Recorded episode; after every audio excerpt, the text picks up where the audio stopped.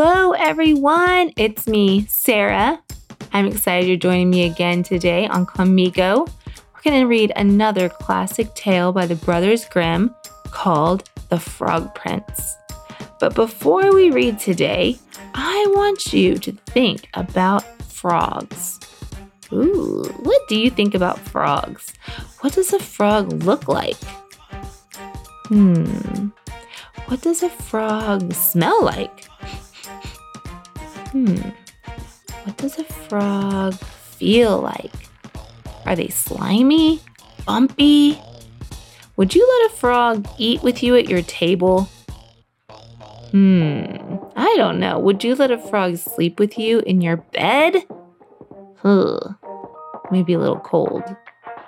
Well, today, when we read The Frog Prince, you're going to hear a story about a princess who had to make some choices herself and discover something special about a frog.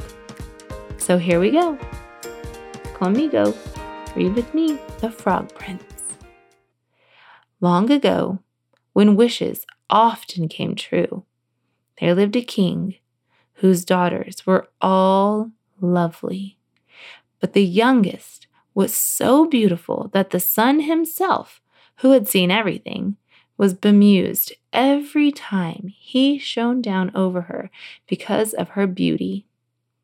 Near the royal castle, there was a dark woods, and in the woods, under an old linden tree, was a well. And when the day was hot, the princess would go down into the woods and sit at the edge of the cool well, and she would take out a golden ball and she would throw it up and catch it again. And this was her favorite pastime.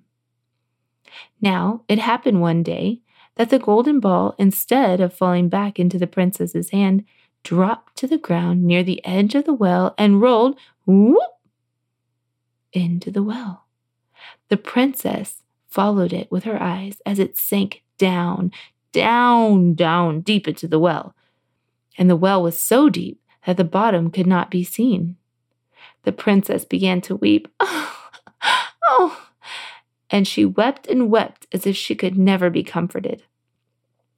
And in the midst of her weeping, she heard a voice saying to her, Why are you crying, princess? Your tears would melt a heart of stone, ribbit. And when she looked to see where the voice came from, there was nothing there but a frog stretching his head out of the water. Oh, it's you, frog, she said.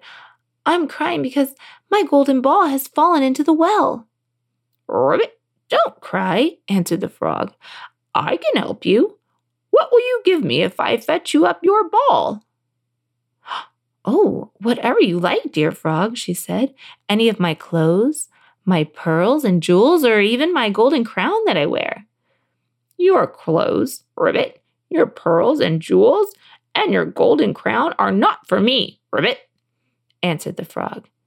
But if you promise to love me and have me as your friend, and let me sit by your table and eat from your plate and drink from your cup and sleep in your little bed, then I will dive down below the water and fetch you your golden ball, Ribbit. Oh, oh, yes, she answered. I promise it all, whatever you want, if you will only get my ball. But she thought to herself, what nonsense. As if he could do anything but sit in the water and croak with the other frogs. He couldn't possibly be my friend. But the frog, as soon as he heard her promise, drew his head under the water and sank down out of sight. And after a while, he came back to the surface again with the ball in his mouth, and he threw it whoop, onto the grass. The princess was overjoyed to see her pretty ball again, and she picked it up and she ran off with it. Stop, Ribbit, stop, Ribbit, cried the frog. Take me with you. I cannot run that fast, Ribbit. But it was of no use, for croak, croak after her as he might, she would not listen to him, but she ran quickly home to the castle and very soon forgot all about the poor little frog who had to go back into his well again. But the next day, when the princess was sitting at the table with the king and all the people of the court, there came something Pitter patter, pitter patter, pitter patter, up the marble stairs. And then there came a knocking at the door. And then a voice crying, Princess, Princess, let me in, Ribbit. And she got up and ran to see who it could be. But when she opened the door, there was the frog sitting outside, and she gasped and shut the door quickly and ran back to her seat, feeling very uneasy. The king noticed how quickly her heart was beating and said, My child, what are you afraid of? Is there a giant standing at the door ready to carry you away? Oh, no, she answered. No giant, just a horrid frog. And what does the frog want? asked the king. Oh, father, she cried. When I was sitting by the well yesterday and playing with my golden ball, it fell into the water, and while I was crying about the loss of it, the frog came and got it for me on the condition that I would let him be my friend. But I never thought that he could leave the water and come after me. And now there he is outside the door, and he wants to come in. And then they all heard him knocking a second time, saying, Princess, Princess, open the door for me. Remember what you promised me by the well? You must keep your promise, said the king. Now go now and let him in. The princess went back to the door and opened it, and the frog, boink, boink, boink, boink, hopped in, following her to her chair. Then he stopped and cried, Lift me up to sit by you. But she refused until the king ordered her. When the frog was on the chair, he went to get on the table, and then he sat and said, Now push your golden plate a little closer so that we may eat together, Ribbit. And so she did, but everyone could see how unwilling she was. The frog quickly ate up all his food, but she had lost her appetite. I have had enough now, said the frog at last, and I am tired. You must carry me to your room so that we may lie down and go to sleep. Ah, then the princess began to cry. Oh, no! She was so afraid of the cold frog and did not want him to sleep in her pretty clean bed. With that, the king grew angry with her and said, What you have promised to this frog when you needed him, you must do. It is important to keep your promises. So she picked up the frog with her finger and thumb and carried him upstairs and put him in the corner. And when she had laid down to sleep, he came creeping up, saying, I am tired, and I want to sleep as much as you. Put me in your bed, or I will tell your father, Ribbit. The princess felt beside herself with rage, and she picked up the frog and threw him into the bed, crying, Now will you be quiet, you horrid frog? Huh! But as he fell, something magical happened. He was no longer a frog, and as he hit the bed, he became a prince.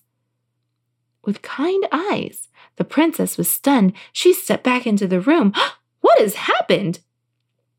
And the prince told her about how a wicked witch had cast a spell on him, turning him into a frog, and no one but the princess alone could have released him from the spell. As time passed, the princess and the prince became friends and soon fell in love. And with the consent of her father, they became husband and wife. When the day came for them to be married, a carriage drawn by eight white horses with white feathers in their hair and golden harnesses came to the door and took them away, and they were happy, the princess and the prince, who had once been a frog. Ribbit. The end. And that is the magical story of the Frog Prince. I hope you enjoyed reading that with me today. I know I had a good time. And it made me think a lot about frogs, but also a lot about the promises I make. And this princess had to keep her promise, which turned out to be very helpful for this young frog who was actually a prince. What a great story, guys. I'm so happy you read it with me today. Think again about how you would treat a frog or a stranger or how you feel about your promises. And I can't wait to read with you again next time on Conmigo. Talk to you soon. Welcome to Conmigo.